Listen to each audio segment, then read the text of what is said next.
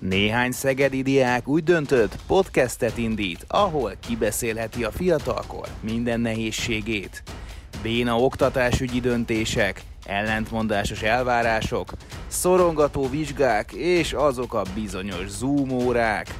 Hátsó pad. Itt nincs kikapcsolt mikrofon. Sziasztok! Ez itt a Hátsópad, az Adom Diák Mozgalom Szegedi szervezetének rendszeresen jelentkező oktatásügyi podcastje. Az adások egyik célja a diákokkal kapcsolatos párbeszéd elindítása, hogy generációnk hangja is teret kapjon. A podcastben elhangzottak nem feltétlenül egyeznek a szervezet aktuális álláspontjával. Támogatónk a Black Viking Media. Üdvözlök mindenkit! Ez itt az Adom Oktatásügyi Podcastje. Tudom. Sziasztok, én Takács Anna vagyok, jelenleg tizedikes gimnazista. Sziasztok, Néha Attila vagyok, jelenleg általános iskolás tanuló. Sziasztok, Varga Előd vagyok, alkoholista. Alkalmi? Sziasztok, Király Ádám vagyok, munkavállaló. Szóval a mai adásban a kötelező olvasmányokról fogunk beszélgetni, kezdve alsó osztályba, és végigtárgyaljuk egészen a középsúlyos élményeinket ezzel kapcsolatban. Um, utána meg megbeszéljük igazából magának a kötelező olvasmányoknak a tényét, hogy egyáltalán jó-e az, hogyha valami kötelező, vagy hogyha valami olvasmánya, és hogy ezeket a olvasmányokat jobb lenne esetleg felfrissíteni kicsivel, másabb dolgokat behozni ebbe a, hát ebbe a kategóriába. Kezdjük, egy, kezdjük már egy felméréssel. Olvasd itt fel a kötelező olvasmányokat alsótól 12-ig, közben mi magunkban megszámoljuk, hogy ebből hányat olvastunk el, és aztán majd így, majd így közöljük. Amúgy azt igen, hozzátenném, hogy azokat a kötelező olvasmányokat írtuk ki, gyűjtöttük ki, amik a legpopulárisabbak, amit így mindenki ismer, vagy olvashatott. Vagy ami, ami iskolánkban volt például, mondjuk általános. Igen, igen. Szóval nem biztos, hogy mindegyik ö, kötelező olvasmány rajta van a listán, nyilvánvalóan, hanem tényleg azok, amik ö, meghatározóbbak, úgymond. Itt alsóba kezdtük a Bambival, Misimókus, Leszi, Két Lotti, igazából ide ennyit gyűjtöttünk, és utána ugrunk felső tagozatba, ott van a Pál utcai fiúk, Egri csillagok, Kőszívű emberfiai, Szentpéteresernyője, Légy jó, mint halálig, és utána jön a középiskola, itt ugye le vagyunk korlátozva ugye Anna meg Attila ügyébe, néhány osztályba, de így előddel mi ketten meg akkor meg tudjuk folytatni ott, ami, ahol ti kiestek majd. Szóval itt van a Ilias, az Odüsszeia, az Antigone, Romeo és Júlia, Candide, Biblia, Szigeti Veszedelem, Robinson Crusoe, ö, Édes Anna, Bánkbán, Toldi, Ember tragédiája, és még én ideírtam az Iván Ilyics halálát is. Meg ugye a Gulliver utazásai, most én azt nem tudom hova soroljam, alsóba, vagy inkább fel, vagy azt hol, hol Nálunk olvassák? például az, tehát általános iskolában egyáltalán nem volt, viszont gimnáziumban nagyon sokat beszéltünk a cselekményről. Szóval az középiskolás anyag a Gulliver, Igen, igen, a felvilágosodás kapcsán középiskolás tananyag. az komoly, mi azt így, nekünk ez kimaradt, szóval. Mi akkor előd, akkor mondjad, hogy akkor te mennyit tudtál? Men, mennyi, a, mennyi a maximum? 23. Na, én 23-ból 4-ig jutottam, plusz a ember tragédiáját láttam színházban. Szóval mondjuk, hogy 5. Én is hasonlóképpen nyilván ugye az általános iskola miatt le vagyok korlátozva, de ez egy négyes szám. Tehát, de neked 1, 2, 3, 4, 5, 6, 7, 8, 9, 9-ből 4. Jó, de hát ez nyilvánvalóan ugye más kötelező olvasmányaitok is vannak, most ezeken kívül, amit ugye az előbb is Fejbe trafáltad az összeset, mondtam. nem hagyták Az összeset? Jó. Anna? Én egy 8-9-et olvastam, viszont többről volt úgy szó az órán, hogy nem kellett elolvasnunk. Tehát részletesen átvettük a cselekményt, és ha ezt beleszámít, akkor nagyjából egy 15. És Tehát akkor ez, akkor, te, te, tehát akkor te szinte 100%-on vagy magyarul? Hát, amik későbbi években vannak, vagy nem, jel- nem volt nálunk kötelező általánosban, akkor azon kívül mindent elolvastam. Ah. Ádám? én nem számoltam, de a nagyját amúgy olvastam én is egy olyan, nem tudom, a háromnegyedét biztos. Szóval itt a felsoroltak közül mondom volt olyan, amiket nem. Meg ugye vannak itt filmélmények, meg tényleg amúgy az Anna is mondta a jegyzetekből csak, mert már nem volt rá idő, de, de a nagyját azt én, azt én olvastam, igen. mi az első olyan olvasmányélményetek, ami így megmaradt? És, és mikor, hányadik osztályban volt nektek először kötelező olvasmányotok? Emlékszem, nekem a Misimókus kalandjai az egy nagyon nagy élmény volt, és ezt harmadikban kellett elolvasni az osztályunknak, és nekem például ez nagyon jó volt, hogy anyukámmal együtt olvastuk otthon, és az iskolában is volt, hogy olvastunk fel részleteket. Aki nem ismeri a könyvet, annak mondom, hogy ez egy olyan vörös mókusról szól, akinek fekete farka van, és ezért egy kis különc, és neki vannak ilyen utazásai igazából, és felfedezi a nagyvilágot egyedül, mert kitagadják a családból, azért, mert különbözik. Uh-huh. És nagyjából ennyi, és ez nekem nem tudom, nagyon tetszett, még nagyon kis aranyos volt a története. Szuki, Attila? Nekem igazából második osztályból a Bambi története, talán az első ilyen olvasmányos élmény, én akkor azt még tökre élveztem, bár ugye a vége egy kicsit szomorúbb uh, sztori lett, de ettől függetlenül mind első élmény szerintem tök jó volt, meg tökre élveztem az osztályjal való együttolvasást, hogy mindig más olvasott fel részeket, és hogy hallani, hogy más előadásában ezeket a történet részleteket, szóval nekem összességében ez egy jó élmény volt ez a Bambi. Hú, nekem trükkös, mert én a Misimókust olvastam el, de négy-öt évvel később, mint hogy kötelező olvasmány volt. Tehát amikor azt kellett volna olvasni, akkor én a Harry Potterben voltam nagyon benne, úgy emlékszem, hogy akkoriban jöttek így folyamatosan részei, tehát akkor az, nem is tudom, szerintem, szerintem az már egy fokkal azért komolyabb, mint a Misimókus, tehát így a stílusa meg minden, tehát így ahhoz képest elolvasni egy, egy ilyen Misimókust, akkoriban szerintem nem, nem lett volna érdekes, egész egyszerűen. Nekem a Lessi meg a Bambi, ez a kettő volt harmadik, negyedikbe. Hát én a rüheltem olvasni, én ezt bevallom, főleg alsóban nem is tudtam, nem is nagyon ment az olvasás, és ezért mindig felcsöztem magamat, aztán, aztán igazából úgy voltam vele, hogy, hogy, hogy nem szeretek olvasni, mert nem tudok. Tudjátok, hogy mindig mekegtem, makogtam, hosszan elnyújtva, tudjátok lapozni még egyet, szóval ilyen, nekem teher volt olvasni egyszerűen, Rossz. de hát el kellett olvasni, mert hát az el kellett olvasni. Rossz tanárod volt? Ezt nem tudom megmondani, hogy most nem volt rossz tanárom egyáltalán. Szer- én szerintem nem volt rossz tanárom, egyszerűen én, nekem az, mint az, hogy olvasni, meg hogy olvasás, meg kötelező olvasmányokat így elolvasni, főleg otthon, úgyhogy magadtól, ilyen kisiskolás korban, amikor játszhatnál, legóznál, futhatnál, biciklizhetnél, ez nekem egy ilyen nagyon ilyen lekorlátozást adott, és ez nem, nem, nem tetszett. Szóval ezért így az első olvasmány élményeim nem, nem igen. Hmm. Emlékszem, nálunk alsóban úgy volt, hogy akkor még kellett olvasni naplót írni, nálunk ez felsőben nem volt jellemző igazából, és én annyit szenvedtem az olvasó naplóírással, hogy akkor a fejezetekből kiírni a lényeget, a saját szavaimat használni, de valahogy sosem sikerült jól megírnom, és mindig ilyen hármas, négyest kaptam rá harmadikosként konkrétan. Mert nem tudtam egyszerűen, hogy mit írjak le belőle. Például sose volt kötelező az olvasónapló. Ez mindig ilyen opcionális volt. Akkor írt valaki olvasónaplót nálunk, aki, aki tényleg nagyon, nagyon nem értett valamit, vagy tényleg az kellett neki, hogy átlássa a, a történetet. Nálunk nem, nálunk erre konkrétan kellett egy külön füzetet fenntartanunk, és mondjuk harmadikban volt a Misimókus kalandja, és akkor abból vezettünk egy olvasó naplót, amit végül be kellett tenni, és az osztályfőnökünk osztályozta. Így van, nekünk is ugyanez. Hasonlók, igen. Felső tagozatokban már ez inkább átfordult kérdéssorokba, illetve uh-huh. történet összefoglalásokba egy-egy fejezetnek a történetét, illetve hasonlókat összefoglalni, de alsóban nekünk is magunktól kellett megfejteni egy adott fejezet lényegét, értelmét, hogy ez mi fontos, mit kell kiragadni, és talán az még elmondható, hogy ez a harmadik, negyedik, másodikos gyerekeknek ez talán egy nagyobb teher, mert nem mindenki tudja kiszelektálni azokat az információkat, amik mondjuk lényegesek lehetnek egy ilyen olvasónaplóval kapcsolatban. De mondjuk ez szerintem nem hülyeség ez a, ez a feladat. Egyáltalán, attól, hogy teher, ez, ez nem egy kritika ez volt. Nem, ez nem. Persze, még pozitívum is lehet.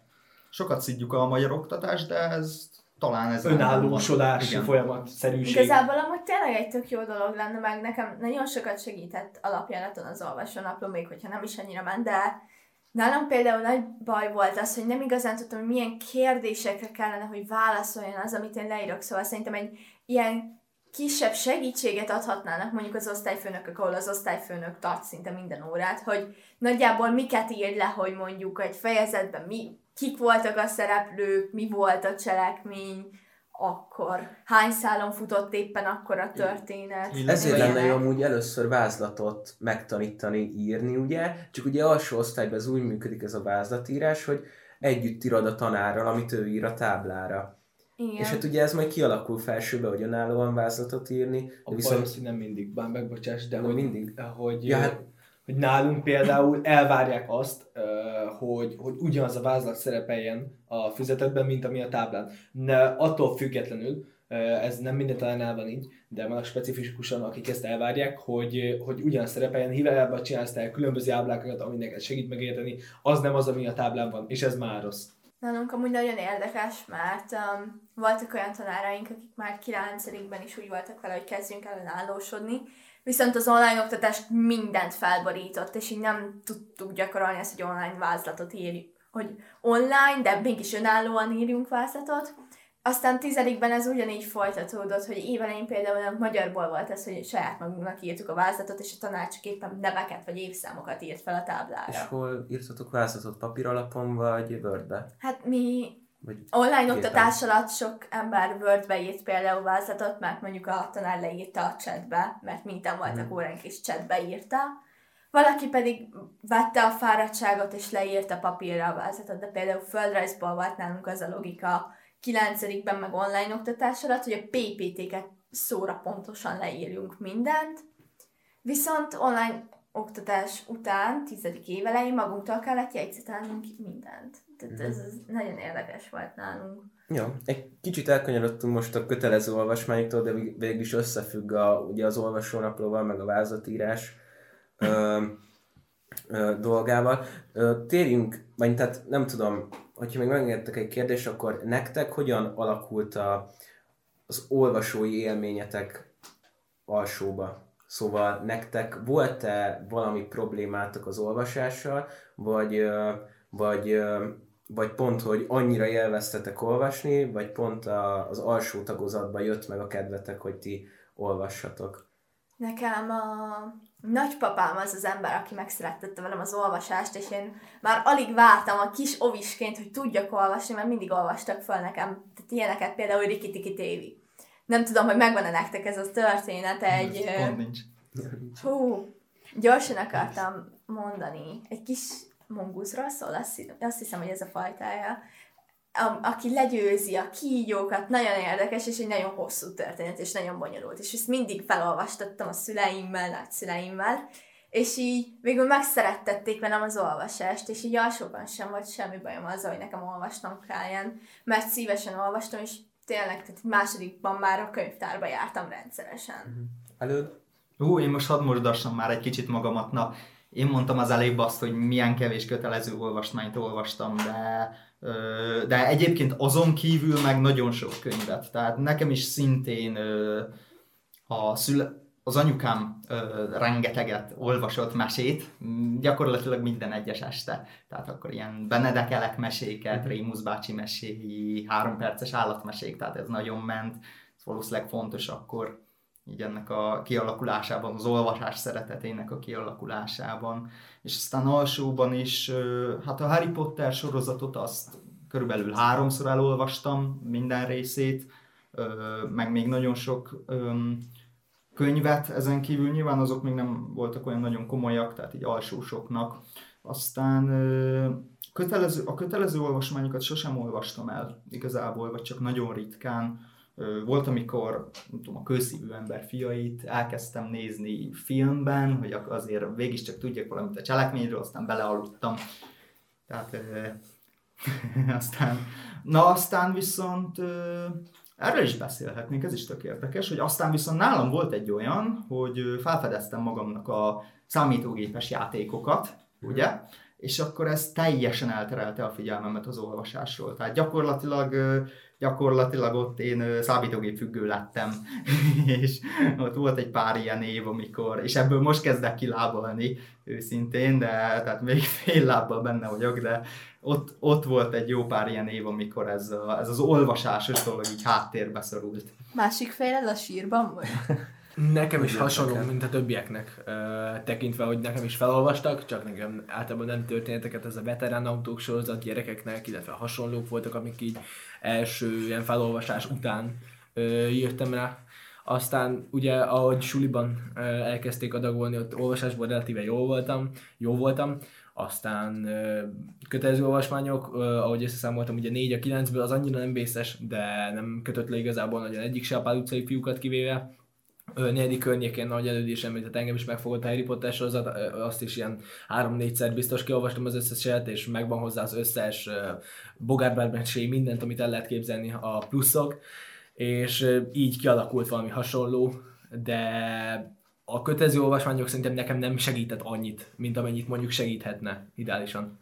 Nagyon érdekes, nekem még gyerekkoromban egy nagy élményem volt a mesepszichológia. Mi megvettük mind a két kötetet, amikor ez kicsi komoly. voltam, és a, az a lényeg, hogy gyermekpszichológiáról szól igazából mind a két kötet, és um, a könyv háromnegyedében leírja az írónő, Kádár Anna Mária, hogy milyen a gyerekek látószöge, hogy miért fontos, hogy meséljünk nekik, és a könyv végén vannak történetek egy kislányról, és nagyon érdekes, és mindig ezt olvasták, és most én olvasom magát ezt a könyvet folyamatosan, ahogy van rá érkezésem, és tényleg így nagyon érdekes visszamenni a gyerekkoromba ezzel kapcsolatban. Ez nagyon vicces, ezt a, könyv, ezt a két könyvet most rendeltem meg Libriről egy hete. Tehát Na! Nagyjából két napja jött meg. Tök jó, én Na. nagyon szeretem mind a két kötetet egyébként. Mind a kettőt Most épp mást olvasok, de majd sor kerül arra is. Ádám, te nem mondtad el, hogy az alsós élményeid mennyire segítették az olvasásodon. Jaj, hát engem semennyire, én... Pedig Hát- hát, te vagy az, aki elolvasta szinte az összes kötelező Eh, de csak olvasmányt. mert kötelező volt, szóval, Aha. hogy az Tehát nem azt jelenti, hogy segít, meg nem azt jelenti, hogy jó. Ez a, ez a kötelező része nekem, ez... Én ott ragadtam le igazából, sose szerettem olvasni, mostanában vagyok úgy, hogy egy, egy-egy könyvbe belekezdek, eljutok a feléig, és ott berakom a könyvjelzőt, és abba hagyom. Szóval, hogy így nem tudom, miért van ez, Hát talán rossz könyveket olvasol.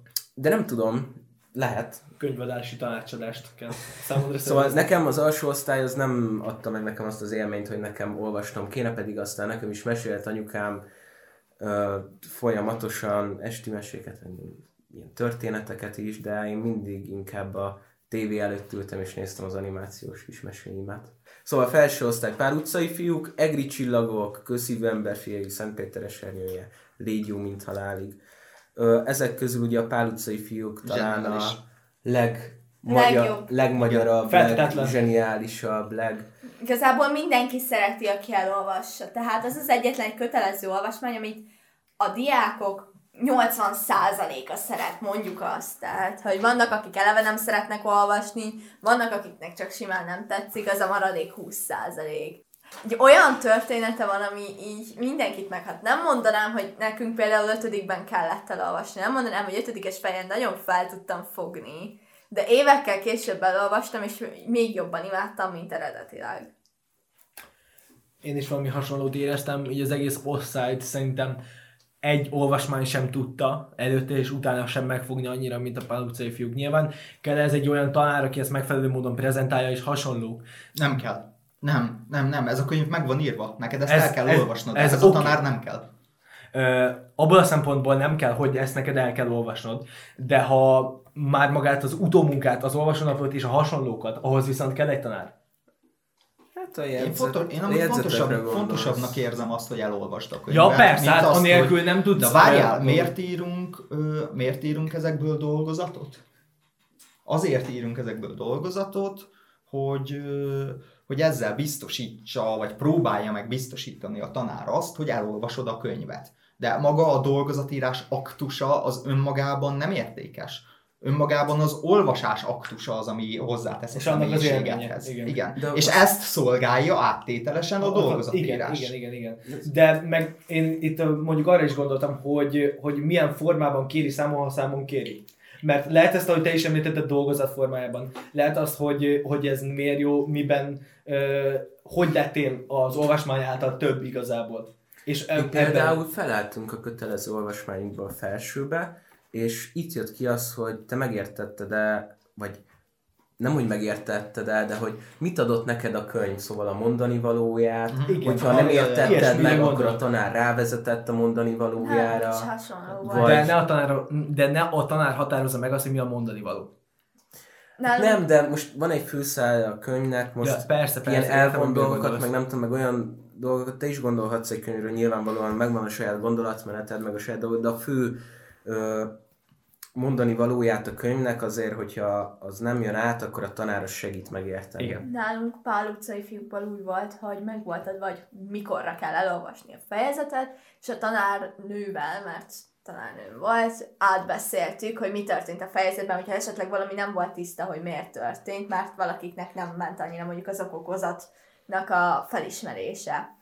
De például tehát tényleg egy nagyon-nagyon jó tanárnőm volt, és um, nekem nagyon sokat segített, hogy vele is átbeszéltük a dolgokat, mert kaptunk egy kis magyarázatot ahhoz, hogy mi volt, mi történt abban a korban, amikor megíródott ez a könyv, hogy mi volt az író körül, és az a kor, amit kiválasztott, hogy ez miért olyan, amilyen.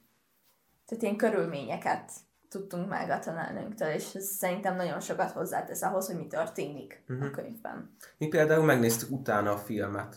Szóval elolvastuk a könyvet, és utána velünk megnézették a filmet. Miért?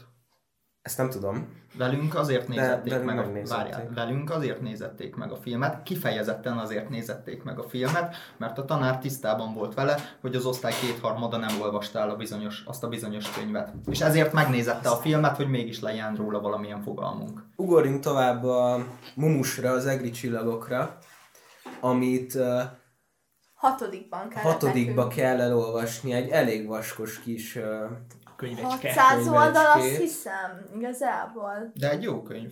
Én olvastam. Szerint Igaz, hogy nem hatodikban, hanem Ezt talán nyolcadik, kilencedikben, de szerintem Ezt egy jó szerettem volna mondani, hogy talán hatodikban még nem olyan, érdem, nem olyan érdekes az, hogy több oldalon keresztül így, így áll fel a töröksereg, úgy áll fel a töröksereg, de mondjuk érete fejjel, ezt egy kicsit fura, hogy én mondom, de nyolcadikos fejjel már kicsit érthetőbb az, ami a, egyrészt a mondani valója, másrészt az, az írói stílus is, amit Gálányi Géza képvisel. Mert oké, okay, hogy a hatodikban leülsz, és ha el szeretnéd olvasni, akkor szerintem a gyerekek 85-90%-án egy iszonyatosan nagy unalombomba. De ez nem azért van amúgy, hogy azért van ilyenkor az egri csillagok, mert töriből ilyenkor tartott az anyag? Igen, töriből Vagy valami nem- ilyesmi, mint ha bár, ha bár Vagy később? történelemből úgyis újra tanulod. Igen, Igen, töriből később, újra tehát- tanulod. Töriből tizedikes tananyag a török megszállás igazából. Őszinte leszek veletek, elolvastam a könyvet, meg minden. Hatodikban? Hatodikban elolvastam a könyvet, végigolvastam.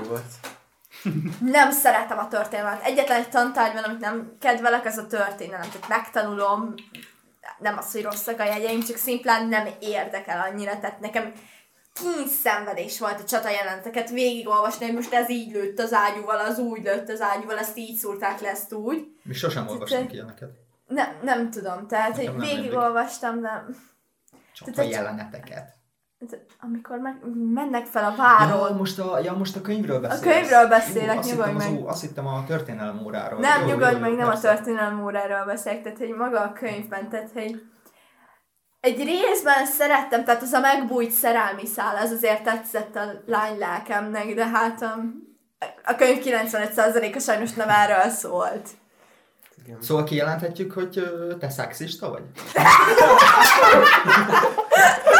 Ádám, neked tetszett, olvastad, végigértél vele, vagy? Nem, én kicsit kölcsönöztem, szóval ott kezdődött ez a történet. Én megláttam a tanárnő kezébe ezt a vastag könyvet, én azt mondtam, hogy nem, és letöltöttem, nem tudom mi volt akkor az a videó megosztó, nem Youtube-ról, hanem valamilyen akkori oldalról, videáról, vagy mit tudom én honnan, és akkor kiírtam CD-re a filmet, emlékszem, vagy DVD-re, és akkor így vittem magammal, mert ilyen részletekben néztem meg mert nem tudtam végigülni azt se, filmet se, szóval nekem egyáltalán nem, amúgy ez a korszak, ez az egri csillagok, meg ez a török hódoltság, nekem ez egy, nem, nekem ez egy nem jó időszak, szóval, hogy én ezt történelemből se szeretem.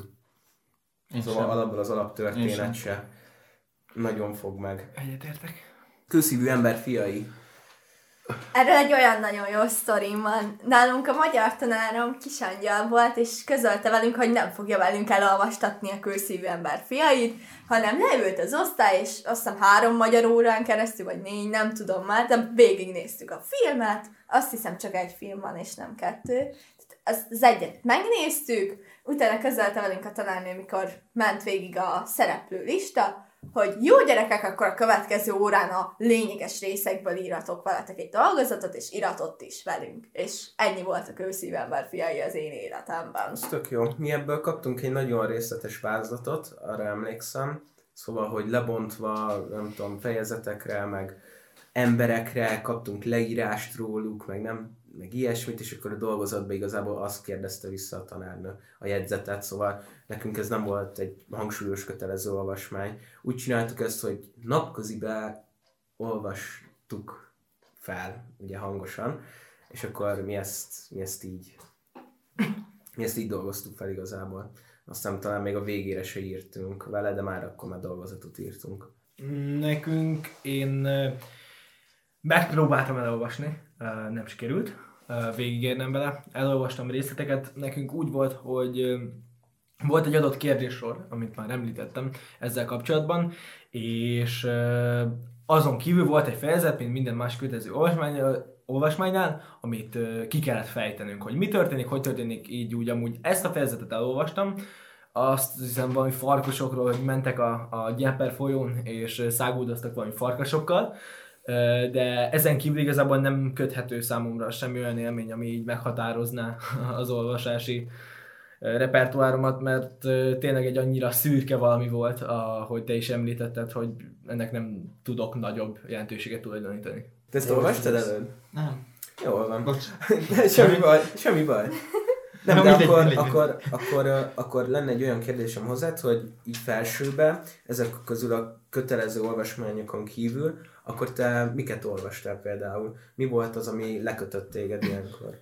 Ö, engem? Ami nem kötelező olvasmány volt, de könyv jellegű volt. Vagy hogy volt-e ilyen? Hú, ezen most volt, ezen most el kell gondolkozzak. Ö, hát mondjuk egyrészt voltak regények. Ö, olyanok, mint a Vadonjáró tanítványa sorozat, olyanok, mint a Villámtolvaj, tehát Percy Jackson és az Olimposziak sorozat. Hú, regényeken még gondolkozok, hogy volt-e valami. A trónok harcát azt nem olvastam, annak a sorozat. Az egy kicsit. Néztem, igen, igen, igen. De, de nekem a fővonal, de nekem a fővonalat nem a regények adták, hanem, a, hanem az olyan ismeretterjesztő könyvek, amik például a, olvastam egy könyvet a filozófiáról, egy könyvet a genetikáról, meg a matematikáról, ez ugye egy sorozatban a 50 fogalom, amit ismerni kell, tehát filozófia 50 fogalom, amit ismerni kell, zseniális könyv szerintem, tehát nekem, nekem az így az alapozta meg a filozófiához való szerelmemet az a könyv, arra emlékszem, és akkor ennek a sorozatnak még pár részét elolvastam. Hú, gondolkoznom kell, mert olvastam egy, emlékszem, hogy elkezdtem egy könyvet például a katonai pszichológiáról, ami akkoriban nagyon nem tetszett, aztán három-négy évvel később, tehát most egy pár hónapja elolvastam, és, és nagyon érdekesnek találtam, egy ilyen 1990-es években íródott német katonai tankönyv gyakorlatilag. Olvastam egy egyszer egy ilyen egyetemi tankönyvet Margitai Tihamértól a a logikáról, tehát a logika mestersége talán, vagy az, vagy az, érve, az, hiszem, az érvelés mestersége, ez volt a címe, azt hiszem. Tehát, ö, tehát ö, lényegében azt akarom mondani, hogy nekem a fővonalat azt ö, talán nem annyira a regények adták, hanem ilyen, ilyen ö, 60%-ban olvastam ismeretterjesztő könyveket, 40%-ban meg regényeket. Ö, És így a magyar igen. irodalomban mozgolódtál? Nem. Volt nem, ezzel még, nem, ezzel még nagyon adós vagyok. Szeretnék, de én úgy érzem, hogy én nem, én nem bánom azt, hogy ez így alakult, hogy nem olvastam el híres magyar regényeket és verseket. Egyáltalán nem bánom ezt, mert úgy érzem, hogy még nem álltam rá készen. Tehát elolvashattam volna, de semmi értelme nem lett volna, mert még egyszerűen a lelki fejlődésem nem tartott ott. Most viszont már úgy érzem, hogy, hogy lenne értelme, és szeretném is őket elolvasni. Teljesen jó, teljesen jó érve amúgy. Amúgy ezt sokunk felhozhatná igazából, hogy olyasfajta irodalmi tananyagunk van a alsóba, felsőbe, középsuliba, amiben már, hogy is mondjam, ez a nem feltétlen nőttünk még bele. Szóval, hogy egy József Attila, egy Tóth Árpádtól elkezdve bármilyen mélyebb verset azért értelmezni, megérteni, akár a tanár segítségével, nem egy egyszerű dolog beleélni magadat, beleképzelni egy olyan és nem lelki lehet, szintre. És nem lehet erőszakkal így van. Meg, megkövetni. És ez legnagyobb hiba. Hogy és ezt próbálják. Igen, hogy a legtöbb tanár számon akarja kérni, hogy te tudod, hogy Adi miért gondolkodik így, te tudod, hogy József Attilának Nem a tanár akarja, mert a tanárokat felejtsük el, inkább a maga a rendszer, meg Tanárok maga... is akarják itt el, szerintem. Nekem Nagyon specifikusan akarják. Igen. Nagyon számolni kérik rajtunk, illetve rajtam azt, hogy akkor most Adi miért, így miért, az életek miért tud, hogy mikor kapott Baumgarten díjat, és hányat, bárki igazából a magyar irodalom, irodalomból, mind a tényanyagot, mind az ő szerintük valós mondani való. Na de, na de a lényeg, hogy teljesen mindegy, hogy akarják-e, muszáj megcsinálniuk, mivel hogy ebből fogunk érettségizni, Igen. nekik pedig Igen. fel kell rá készült, készíteniük minket. Most érkeztünk el a középsulihoz, itt olvasom a kis papírunkon, hogy mik vannak ideírva. Hát ugye gyakorlatilag négyünk közül, Ádám, te vagy az, aki ezek közül szinte egyet is elolvastál, mivel hogy Anna és Attila életkorunkból adódóan ugye még nem tartanak itt, én meg egy lusta geci vagyok, tehát... Anna már elolvasott ebből már párat. Igen? Igen, hát Anna Tehát akkor, akkor nézzük sorba. Iliász és Odüsszeja. Hát nálunk az Iliász meg az Odüsszeját úgy döntöttek a tanárok, hogy elég az, ami a tankönyvben bent van részlet, viszont részletesen átvettük a cselekményt, meg hogy a kettőnek azért mégiscsak van köze egymáshoz valamennyi, de nem sok, de tudnunk kellett, hogy mik az okok, meg az okozatok, és eh, nagyon érdekes volt, úgy írtunk belőle dolgozatot, hogy két csoport volt A, B, az egyiknek az Iliász volt, a másiknak az Odüsszea és nagyon nagy rizikó volt, hogy ne kevert össze, hogy melyikben mi volt a cselekmény azért.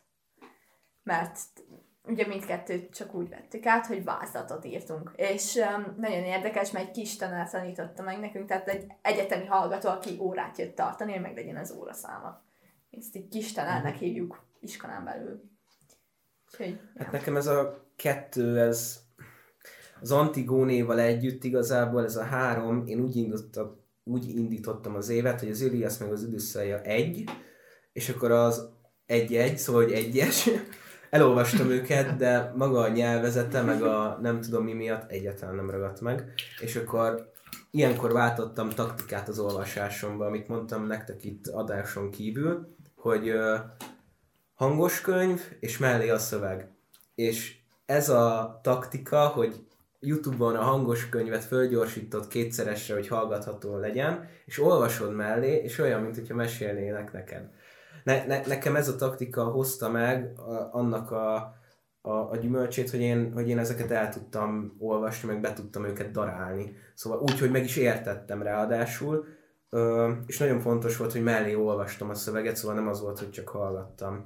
Ó, emlékszem, hogy beteg voltam pont, és az Antigónét kellett olvasnunk pont következő hétre, és letöltöttem a telefonomra, és olvasgattam, ami ugye egy dráma, ezért kicsikét érdekesebb olvasni, mint mondjuk egy regényt.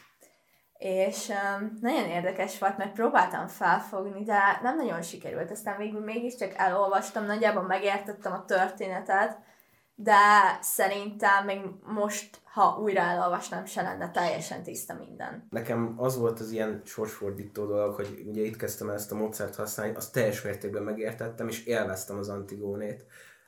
Nekem az nagyon tetszett. Hagy vessem közbe, most jutott eszembe. Tudjátok mi nekem a egyik nagyon nagy problémám? az, hogy, az, hogy sokszor azt érzem, hogy még nem vagyok elég érett egy adott kötelező olvasmányhoz, tehát nem olvasom el, De később szeretném, csak addigra, addigra irodalomórán leszpoilerezi a tanárnő. Igen, amúgy, ez amúgy Ugye? tényleg gáz. Mit tudom, hogy megvan adva egy Amúgy, amúgy, én, határidő. amúgy, én elol, amúgy én nagyon szívesen elolvasnám a... Nézem itt a listát, mi van itt, amit szívesen elolvasnék. Kőszívű embers fiait, azt nem. A, Le is. ez micsoda? Ez. Antigoni, azt nem. A, ez micsoda? Na, a, Candid- a Candidot nagyon szívesen elolvasnám például, de most már minek? Most már tudom a sztoriát. Amúgy ebben van valami, amúgy szóval a határidők, amiket megadnak egy könyvnek a értelmezésre és elolvasásához, lehet, hogy egy-két embernél azért kicsapják a súlyukat, szóval, hogy nem tudnak úgy haladni vele, és mire odaérnek, addigra már a vázlatba is úgy tartanak, közben dolgozzák fel az egészet, ugye, de hát ugye nyilván van olyan módszertan, ahogy úgy dolgozzák fel a könyveket, hogy fejezetről fejezetre haladnak, vagy részről részre, de van olyan is nyilván, ahol megadnak egy határidőt, aztán el kell olvasni nyilván, és csak utána dolgozzák fel az egészet vázlatosan. Szóval ö, Rómeó és Júlia előtte ezt, ö, ez se? Én, ö, Ez azért egy elég mainstream dolog amúgy. figyelj, én nem értem, hogy ez miért kötelező olvasmány. Tehát ez egy Órán dráma. olvastuk amúgy előtt. Igen, ezt olvastuk, de várjál, ez egy dráma. Ez nem, nem arról van szó amúgy, hogy ez egy drámának a szövegkönyve. Igazából ezt de- gyakorlatilag ezt színházban kéne megnézned. Hogyha elolvasod, annak semmi értelme nincs. Ennyi erővel a trónok harcának a szövegkönyvét is elolvashatnád, ami meg egy sorozat. Most ugye nem a könyvről beszélünk, nem, most a trónok harca sorozatnak a szövegkönyvéről. Tehát mi a különbség? Nem, de tényleg nem az lenne az értelmes, hogy ezt elmész a színházba, és akkor megnézed. Igazából maga a dráma műfaj is ez, hogy párbeszédes formában írod, színpadon előadható műfaj. Aha. Tehát konkrétan. Mi amúgy elmentünk megnézni a Rómeó és Júliát színházba, csak hát a év végén, amikor volt rá idő. Nem, a, nem te- akkor, amikor ö, vettük az anyagot. Te olvastad egyébként a Rómeós Igen. Júliát? És, ö, Igen, elolvastam.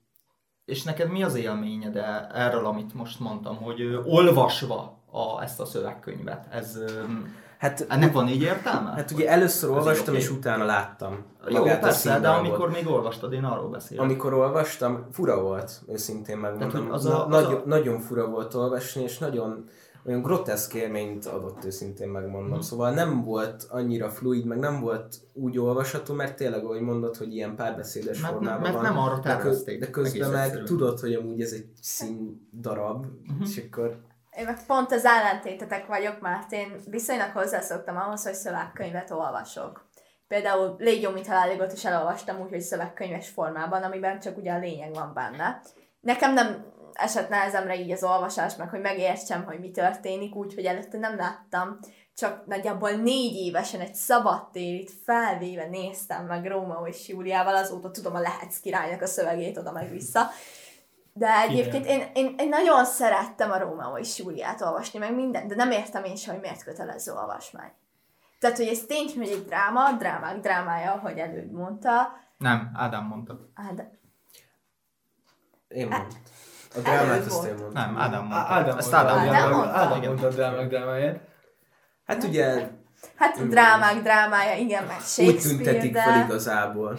Én, én amúgy szerettem, bár nem értem, hogy a végén miért kell mindkettejüknek, Rómeónak Dráma. és Júliának. Én, hall, én hallottam, De én a, hallottam a dráma egy az a műfai megjelenítése, Oké. tehát, hogy Tragédi. Vagy... Hát- Most innentől kezdve lehet komédia is. e- ezzel kár besződni, hogy, Szóval hogy, én, hogy én, hall, én hallottam egy ilyet, hogy a maga korában ez komédia volt. Nem tudom, hogy ez igaz de Tragikomédia. így a végéből, a végéből kiindulva simán el tudom Igazából tényleg tragikomédia, meg nem, nagyon érdekes volt, hogy magyar tanárnőm, mi idén tizedikben tanultuk, hogy kiemelte, hogy mik azok benne, amik a komikus szálak, hogy a komikus történetfordulások, de már nem emlékszem, hogy miket emelt ki ezzel. De alapból szerettem meg rövid, tehát nekem két nap Igen, volt amúgy az volt, a, jó benne, hogy rövid volt. Candidra, hát én erről nem tudok semmit se beszélni, Én olvastam. Te olvastad? Én elolvastam, én Helyes. végig olvastam, esküszöm, próbálkoztam a megértésével, nagyjából sikerült. Hát a Candid így nem annyira ismert, mint például szerintem Atti, te sem ismered, te még csak nyolcadikos vagy, és életedben nem hallottál róla. Ez egy filozófiai gondolkodáson alapul, aminek az a lényege, hogy ez a világok lehető legjobb világa, minden a lehető legnagyobb rendben van, és minden, és minden ami velünk történik, az a lehető legjobb dolog. Ez És ilyen az, utópia? ez egy Nem. utópia, de ez Vagy egy nem a utópia. játszod?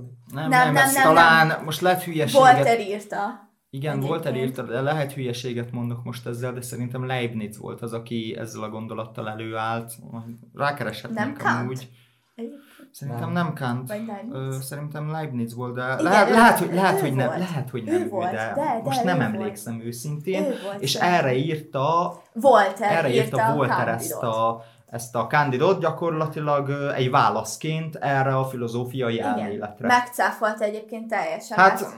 hát jó, a könyv úgy indul, hogy minden rendben Igen, tehát van. egy, ez, a, ez a fajta regény, ez nyilvánvalóan nem egy filozófiai diskurzusnak nem, a nem, része. nem, nem, egyáltalán ö, nem. Tehát, hogy az eleje úgy indul, ahogy ez a filozófiai állítás van, viszont utána minden teljesen felfordul, és ahol él a főszereplőnk Candid, azt lerohanják, akkor neki el, de előtte őt onnan elűzik, mert szerelmes lesz az ott élő lányba, és aztán utaznak folyamatosan, és mindenféle dolog történik velük. De tényleg, tehát eljutnak De azért ne spoiler ez most. Ne, tehát, hogy eljutnak mindenféle helyre, aztán végül letelepednek. És nagyon nehéz olvasni, és tényleg pár Azt oldalon... akartam kérdezni, Pár- milyen az olvasmányi élmény, hogy mennyire volt Hú, fogyasztható? Hát amúgy nem, volt, nem olyan hosszú, tehát azt hiszem 60 oldalas, és nem dráma, tehát epika. És um, nagyon nehéz olvasni a nyelvezete miatt is, nagyon nehéz felfogni, tehát egy oldalt legalább kétszer el kell olvasnod, ha nem háromszor, hogy felfogd, hogy mi történik. Mert tényleg van, hogy egy oldalon belül már országváltás van, és már fordul a történet. Akkor jöjjön a Biblia, hát igazából minden irodalom órát, hogy is mondjam, meghatározó dolog a tizedik, második fél évben talán. Nálunk elsőben, nem is, nálunk kilencedikben volt a Biblia. Kilencedikben volt a Biblia? De a Biblia az... Nekünk később volt. A Biblia az kötelező olvasmány Nem volt. kötelező olvasmány, viszont tudni kell a, róla. igen, tudni kell, tudni kell a felépítését, tudni kell Igen, egyes ez- történeteket. Ez világos, de voltak olyan részei, amiket kijelölnek, hogy na akkor ezeket el Nálunk kell volt. olvasni. Nálunk nem, nálunk ez pont online oktatásra csúszott 9. második fél évében, és az volt a feladatunk, hogy ki kellett választanunk az Ószövetségből kettő, és az Új Szövetségből két történetet, és akkor keresnünk kellett hozzá képeket, és nagyjából leírni, hogy mi történik. Érdekes volt, mert nálunk például az irodalomjegyzékbe, irodalomjegyzéknek hívják? Azt a Szöveggyűjtemény. szöveggyű, szöveggyűjtemény, bocsánat. A szöveggyűjteményben voltak benne kiszedett részek, és azokat mindet el kellett olvasni, ami ott volt benne, és ebből írtunk egy hatalmas témazáró dolgozatot, amúgy nem jártam ilyen keresztény iskolába, szóval, de nekünk Én ez se. kötelező volt. Nincs a keresztény suliba járok. Én igen. Oda jártam. Öm, akkor gyorsítsuk fel a dolgokat. Ugye van itt a Szigeti Veszedelem, Robinson Crusoe, Gulliver utazásai, Édesanna, Bang, Toldi, Ember tra- tragédiája és a Ivan Ilyics halála. Ugye, hogy haladunk a, az irodalom történettel, ugye úgy váltokoznak ezek a kötelező olvás, olvasmányok is, és ugye ahogy fejlődik a, hát a diáknak a szellemi felfogása az évek során igazából úgy akarják beosztani ezeket a kötelező olvasmányokat is, hogy ugye a minél nehezebben érthetőek és a minél ö, ö, durvább szellemi anyagot tartalmazóba kerüljenek leghátra az évben. Viszont én nem értem azt, hogy ilyet például, hogy Toldi azt miért kell középiskolába tanítani, miért nem elég azt általános iskolába például. Hogy nektek van-e valami olyan a Toldiba, ami, ami egy olyan mély élményt adna, vagy egy olyan szellemi terméket adna, ami gimnáziumba. Nem tudom, emlékszem nálunk, azt hiszem ez is hatodikban volt a told, és akkor kötelezően meg kellett tanulni részeket. Az álompillangós rész még mai napig él a fejemben, hogy ezt meg kellett tanulnunk. De Tehát te most arról beszélsz, Ádám, hogy a Toldi szerinted egy gyerekmese inkább, mint, mint egy felnőtteknek való... Mint egy, tehát inkább gyerekeknek írták, mint Én- én felnőtteknek? szerintem- Így érzed? Igen, így. Ö, Mi a Toldit mi vettük általános iskolába is, meg nekünk át kellett venni még egyszer középiskolába is. most Szóval én ezt nem értem, hogy benne van az milyen Szöveggyűjtemény. szöveggyűjteményben, Szóval nem értem. Igazából szerintem lehet, hogy praktikusabb lett volna úgy csinálni, hogy akkor a Toldit végigvenni, mind a triológia, azt hiszem a Toldi. Trilógia, Triológia. igen. Nem triológia, Tri- hanem trilógia. Trilógia, bocsáss meg, már nem bírok beszélni. És um, egyszerűbb lett volna szerintem, ha az hatodikban végigvesszük, mert akkor mondjuk lehet jobban megértjük, mint mondjuk akkor az egri csillagokat. Ja, de a Toldinak, a Toldi trilógiának ö, csak a első része kötelező Igen, amúgy. de érted? A másik kettőt hogy nem is olvastam. Tehát nem Nálunk tudom, hogy volt ez szó róla, indokolt. még általánosban. Igen, igen, nekünk is említés szintjén uh, voltak említve, vagy nagyjából volt körülbelül a egy oldalon a könyvben volt, leírták tíz mondatban a történetét mindkettőnek, és nagyjából ennyivel intézték az egészet. Akkor már egyszerűbb lett volna úgy megcsinálni, hogy akkor mondjuk jobban megtanítani, és akkor így kicserélni a rendszerben. És akkor az egri csillagok későbbre megy, és ezt lehet, hogy jobban élvezed mondjuk 11-es fejjel. Jó, de biztos, biztos vagy benne, hogy a Toldi második és harmadik részével kellene kicserélni az egri csillagokat. És ezt lenyomni valakinek a torkán, mert szerintem az mondjuk... Tehát most már lassan akkor beszélhetünk erről, nem? Tehát így Persze, nagyjából, a, arra.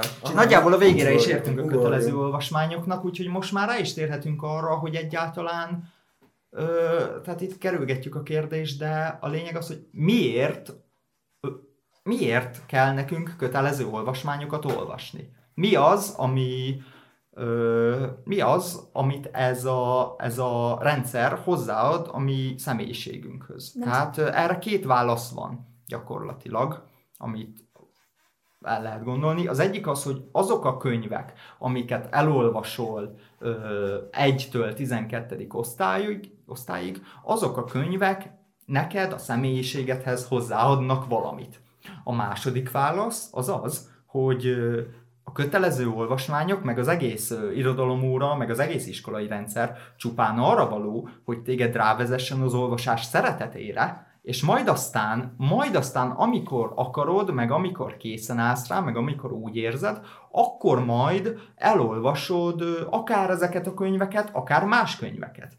Mert azért, mert azért nem csak ezek a könyvek adhatnak neked értéket.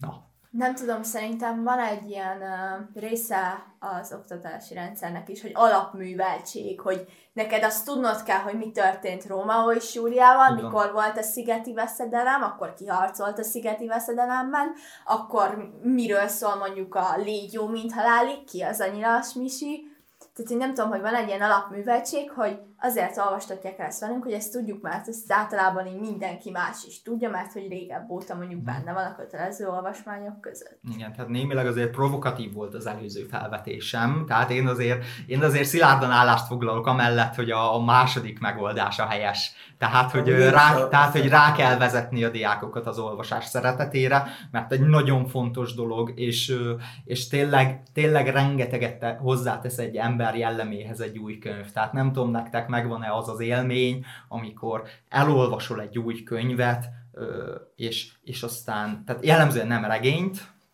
hanem valamilyen tudományos, vagy akármilyen könyvet, és aztán egy, egy, egy problémát, vagy egy, egy dolgot a világban valamilyen teljesen más szemszögből világít meg, és elolvasod a könyvet, és úgy érzed, hogy úristen, egy másik ember vagyok. Érted? Igen, igen, igen. Nekem például a per volt ilyen, amit teljesen önállóan, így 11-ben azt mondtam a tanárnők, pont Igen. Igen. Kafkánál tartottunk, nem volt kötelező anyag. Mondtam a tanárnőnek, hogy én ezt el szeretném olvasni, és akkor írok esetleg órára egy ilyen kis előadást. És azt mondta, jó, jó, persze. És, és nekem a per hozta meg ezt, amit te mondtál, hogy az olvasás szeretete. És akkor például belenyúltam egy tök jó könyvbe. Mert nekem Kafkától ez a ez a best. Meg nem csak Kafkától, nekem eddig ez a, a, a legkedvesebb könyv, amit eddig olvastam. könyv. A könyv nálam viszont ez egy önálló választás volt, és nem az volt, hogy egy kötelező olvasmány az én egyik kedvenc könyvem. De az a baj ezekkel az olvasmányokkal, hogy kötelezőek? Ne, nekem, baj, nekem, Igen, nekem igen. ez, ez sok, sok biztos, tehát ha mondjuk a legelső kötelező olvasmány a Harry Potter lenne, akkor... Igazából szerintem Akkor az- részben az, ez- is baj, hogy kötelező, a másik részben a, meg az, hogy mondjuk mi a kötelező, mert mondjuk lehet, hogy van XY tanuló, aki alapjáraton szeretne olvasni, csak hát minek olvasson olyat, ami őt nem érdekli. aha. A másik pedig lehet, hogy öm, tehát, hogy egyszerűen csak nem szeretne olvasni, mert őt ez nem érdekli. De ez probléma, akkor, de tényleg Igen. foga, fogalmazzunk már meg valami alternatívát, hogy ne, csak, Én- ö, hogy ne csak szidjuk a rendszert, hanem akkor mit kellene csinálni. Tehát én két lehetőséget látok. Az egyik az, hogy bevezetjük a hogy bevezetünk sokkal populárisabb könyveket, ö, meg sok, egy Újakat. adott életkor számára, adott korosztály számára sokkal emészthetőbb könyveket, bevezetjük, hogy akkor hatodik osztályban a Harry Potter első része lesz például a kötelező. A második megoldás, ami még szerintem szóba jöhet, az pedig, az pedig valahogy úgy néz neki, hogy azt mondjuk, hogy ö, olvass el ezen a nyáron három könyvet, azt olvasol el, amit akarsz, aztán majd, aztán majd ír, írsz belőle egy olvasónaplót. Nálunk volt egy hasonló dolog 9-ben, hogy um, kiválaszthattunk tetszés szerint egy könyvet, akármit, tehát, hogy lehetett ez fantazi regény, vagy romantikus regény, ismeretterjesztő könyv, az volt a lényeg, hogy szerző, cím, miről szól, mi tetszett benne, mi fogott meg, miért ezt választottad. És erről kellett egy fogalmazást írnunk konkrétan, ez volt a dolgozat. Uh-huh. Én is amúgy azt mondanám, mint előtt, szóval, hogy én például azt csinálnám, hogy egész évben, nem nyáron, hanem egész évben mindenki kiválaszt magának egy-egy olyan könyvet, vagy amennyit az idő megenged. Nyilvánvalóan le kell szűkíteni a kört, szóval nem bármilyen könyvet, hanem mondjuk a romantikán belül megvan adva, nem mondom, hogy megvan adva egy lista, hanem mondjuk egy romantikus kö- könyvet, ami abba íródott, és azt te választasz ki saját magadnak, hogy te mit szeretnél elolvasni. Legyen benne a tanterve ezek a könyvek, és akkor neked kell mindegyikbennek meg Vagy- lenne a vázlata Igazán- akár, tud, szóval én, én ezt tudnám mondani igazából. Igazából szerintem lehetne úgy is csinálni, hogy mondjuk első fél évre adnak egy listát, mondjuk szerepelne rajta 30 könyv, vagy 50 könyv, és első fél évben ki kell választanod abból egyet, és azt kell elolvasnod, és abból fogsz majd mondjuk egy könyvbe mutató fogalmazást írni, vagy olvasónaplót, vagy akár kis előadást tartani belőle, hogyha más nem választotta azt az osztályodból, és egy második fél évre meg mondjuk az lenne a szempont, hogy magyar legyen az írója. Mert nekem van egy nagyon-nagyon kedves könyvem, amit szeretek, az pedig az a címe, hogy A leggazdagabb árva, magyar történet, a Weinheim kastély grófjának a lányáról szól, aki nagyon korán megárult. Tehát például, de lehet, hogy valaki mondjuk a tüskevárat szereti, és akkor a, azt elolvashatja, és akkor arról ír. És akkor értitek, hogy mire gondolok? Azt Jaj, is nem hozzátok fel, hogy mondjuk, hogy a faszból, hogy ezek az irodalomból, hogy mindenki elolvas 37 féle könyvet, és 37 féle dolgról hogy lehet beszélni. Ö, Szőke Levente barátunk, aki itt ül a hangfelvevőnk mögött, most fel, felvetette azt a kérdést, hogy hogy a faszban néznek ki így az irodalomóra, hogyha, hogyha mindenki azt olvasna, amit akar, és akkor, és akkor miről beszélgetnénk egymással. Kis előadások egyrészt kis előadások. bemutatók lennének. Másrészt meg na. az, hogy miért jó ez a könyv. Szerinted miért jó? Én azt válaszolnám neked, Levente, hogy ez két külön dolog.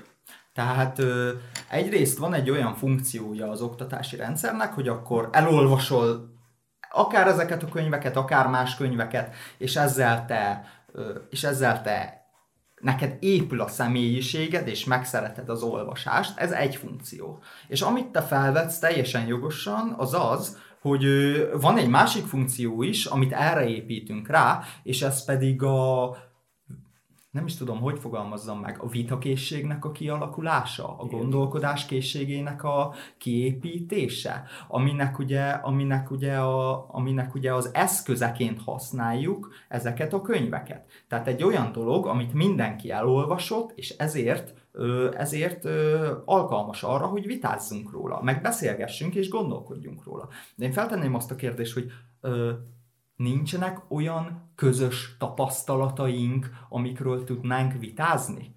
Meg amik, amikről tudnánk közösen gondolkozni a könyveken kívül? Tehát olyan, kult, olyan kulturális go- dolgokra gondolok, mint, ö, nem is tudom, Hát jó, ez most nehéz a politikát meg a gazdaságot idehozni, tehát ez bizonyos életkor alatt nyilván nem, de, öm, de talán vannak ilyen kérdések, amikről, amikről azért, a, jó a politikáról például egy bizonyos életkor felett már lehet. Na. Nálunk pont most volt nemrég irodalom órán Kölcsei Ferencnek a Vanitatum Vanitas, az a Hiúságok Hiúsága című verse. Mhm. És tehát egy kötelező olvasmányokról semmi vitánk nem volt, csak átbeszéltük a történetet, viszont olyan érdekes volt, én és az egyik lányosztálytársam elkezdtünk vitázni a nézőpontokról, mert a versnek kétfajta nézőpontja van, és mi ezt vitattuk meg. Tehát versekről is tudunk vitázni, nem kell ehhez kötelező olvasmány, hogy megvitathassuk a saját nézőpontjainkat, hogy mit adott nekünk mondjuk az adott vers. Megfognám itt a pro részét a kötelező Igen. olvasmányoknak, de csak azért, mert saját élmény alapján volt, és nagyon édes tanárnőnk volt, irodalomtanárnőnk. Ő azt csinálta, hogy bevasalta rajtunk az ös- összes kötelezőt, ahogy már mondtam, viszont ezeket mind meg is beszéltük utána. Szóval mi beszélgettünk róla. Levontuk a tanulságot, és utána földobott egy témát vele kapcsolatba, vagy kivett belőle egy részt, és akkor megkérdezte, hogy, hogy, hogy, hogy és akkor erre mit gondoltok. És akkor volt olyan is, hogy ráhúzni a mostani életünkre egy, azt a szituációt, ami mondjuk be volt írva a könyvbe.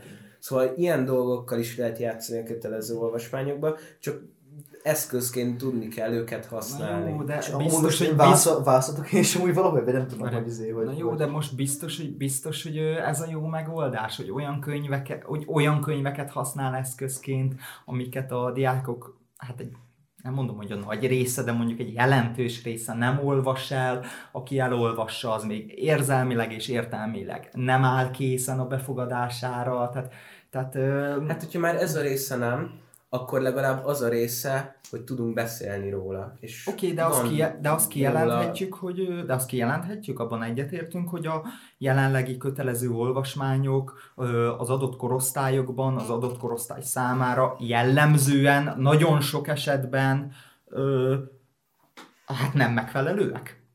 Mármint- Szerintem ezt kijelenthetjük, hogy nem teljesen felel meg az Tehát akkor va- van egy ilyen, az van egy ilyen közös élményünk. Van, Igen, e- e- ebben abszolút. Persze. Mindennyian. kell egy rosta mindenképpen, ki kell szűrni ezeket, ezek közül meg kell tartani, van olyan, amiket meg kell tartani, mert tényleg ö, érték, úgymond. Ebben vitatkozunk. Szerintem Persze, a Pál utcai de- fiúk az az, amiben egyet tudunk érteni, hogy az jó. És az ott, az ott úgy meg. De mindenképpen fel kell frissíteni ezt a line-upot, mert Igen. Igen. nem elég, hogy a, nem is az, hogy a szüleink, de még a nagyszüleink is ezeken ezeken seggeltek. Tudjátok, mi még a más? Tudjátok, mi még a másik dolog a kö- kötelező olvasmányokban, ami sokakat visszariaszt, ahogy Ádámot is? A hosszúságuk. Hogy ott van az Egri csillagok, a 600 oldalas könyv, meg ott van a Róma és Úria, ami 100 oldal maximum, és az is dráma. Tehát, hogy ha találnánk olyan műveket, amik általánosságban tetszenének a diákoknak, és hozzátenne a személyiségükhöz, de nem 1200 oldalasak mondjuk, szerintem azt szívesen elolvasna, elolvasna az összes tanuló. Meg Ö, nem, jó, azért nem. Az összes Jó, hát az tanuló, összes sose az összes elolvasni, sosem fogod megtalálni. Sajnos Ez nem. Persze. esélytelen. De egy réteget legalább meg fogsz tudni. Igen. Egy nagyobb réteget. Egy Igen, nagyobb egy réteget. Nagyobb réteget, mint amik ezek a könyvek meg tudnak fogni. Egy másik módszerrel, mondjuk például, amit Anna említett. Vagy, vagy pedig, ö, vagy pedig nincsenek kötelező olvasmányok, csak kötelező olvasás van. Ez meg ugye a másik lehetőség, Igen. amit felvetettünk. És akkor ez a, ez, ez a kettő, ami, ami közül lehetne választani ugye a törvényhozóknak gyakorlatilag. szerintem hogy, hagyjuk hogy, ezt a tézis nyitva elő, de ezt, hogy akkor kötelező olvasás, vagy kötelező olvasmányok. Hát ö, már lassan nagyon hosszú lesz ez az adás, de még egy pár ö, mondatot szentelhetnénk esetleg annak, hogy ö, annak a kérdésnek, hogy ebben a közegben, jelenleg ma 2021-ben egy ö, pedagógus, aki mondjuk magyar irodalom tanár, az, az hogyan járhat el? Mi, rész, mi, mi az, ami a részéről a megfelelő, a megfelelő válaszára a problémára? Tehát, na, kezdjük ott, hogy nem teheti meg azt, hogy olyan olvasmányokat nem olvastat el, meg olyan, olyan témákat nem magyaráz el, amikről azt gondolja, hogy az adott korosztály számára nem megfelelőek, de az érettségén viszont megkérdezik. Tehát ilyen módon kötve van a keze. Mindig az érettségire lyukadunk igazából, szóval Igen. itt maga az érettséginek az összetétele, meg a követelményrendszer az, ami igazából kéne változtatni, és kicsit átfogalmazni azt, hogy mitől kapod meg te ezt az érett jelzőt. Igen, hogy de ez milyen alapműveltséggel rendelkezik. Tudod, Ádám, ez egy olyan dolog, amit mi nem változtathatunk.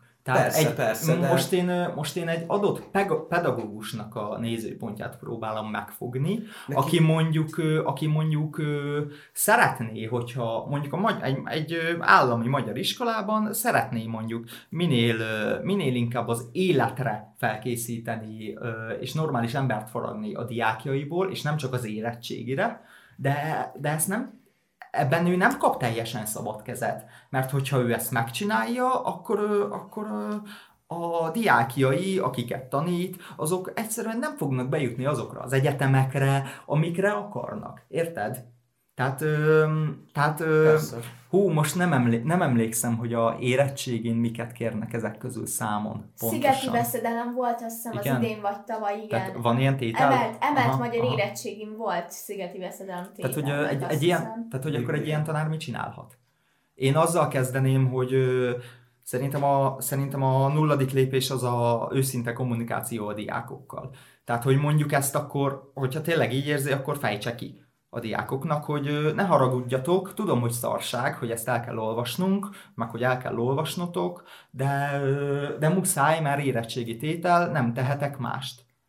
Nálunk magyar Ez van, tanár, ez létezik. Aha, nálunk ezt ez a van, magyar ez tanár létezik. közölte is, és um, páran akartak, vagy majd szeretnének emelt magyar érettségit tenni egy két év múlva, és magyar tanárunk teljesen ki volt akadva, mert hogy azt mondta, hogy nincs benne a tantervi tananyagban az, amit az emelt magyar érettségén kérdezni fognak.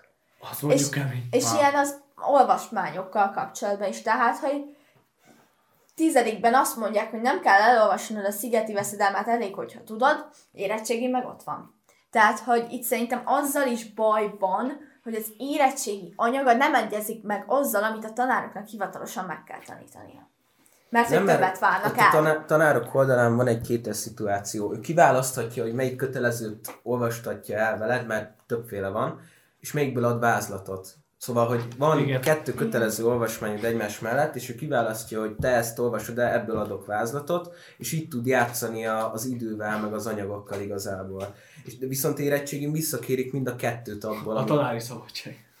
Szóval a tanárnak is meg van kötve a keze, de nyilván kommunikációs szinten, amit te mondtál, hogy legyen őszinte a diákkal, az nyilvánvalóan mindig egy olyan, egy, egy olyan pozitív dolog Ezt nehéz lenne. megtenni szerintem. Igen. Biztos, ez vagy, biztos persze. vagyok benne, hogy ezt nehéz megtenni. Sok helyzetben. Igen. Mert, mert mégiscsak, mégiscsak azt szeretnéd kommunikálni a diákoddal, hogy tehát, na, szóval mégiscsak azt szeretnéd elérni, hogy ő odafigyeljen a te órádon, érted, és hogy érdekelje, és talán lehet, hogy nem a legjobb kezdésnek tűnik az, hogy azt mondod, hogy, hogy elmondod neki, hogy figyelj, amit ma ezen az órán tanulni fogunk, az tökéletesen értelmetlen. De szerintem meg a ig- igazi pedagógusi lét az bizony itt kezdődne.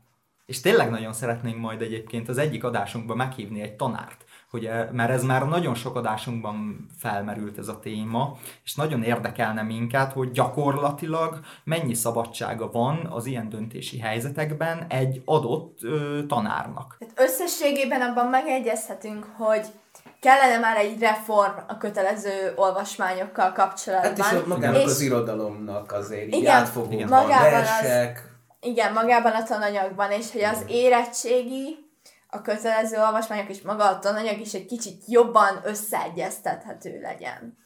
Köszönjük figyelmeteket! Amennyiben tetszettek az elhangzottak, kövessétek az Adom Diák mozgalmat és a podcastet a közösségi felületeken, ha pedig hozzászólnál a témához, várunk szeretettel az Adom Diák Fórum Facebook csoportban. Blog felületünkön pedig további oktatással kapcsolatos, diákok által írt bejegyzéseket olvashatsz. A linkeket megtaláljátok az epizód leírásában, az új podcast sorozatról pedig szóljatok minél többeknek. Sziasztok!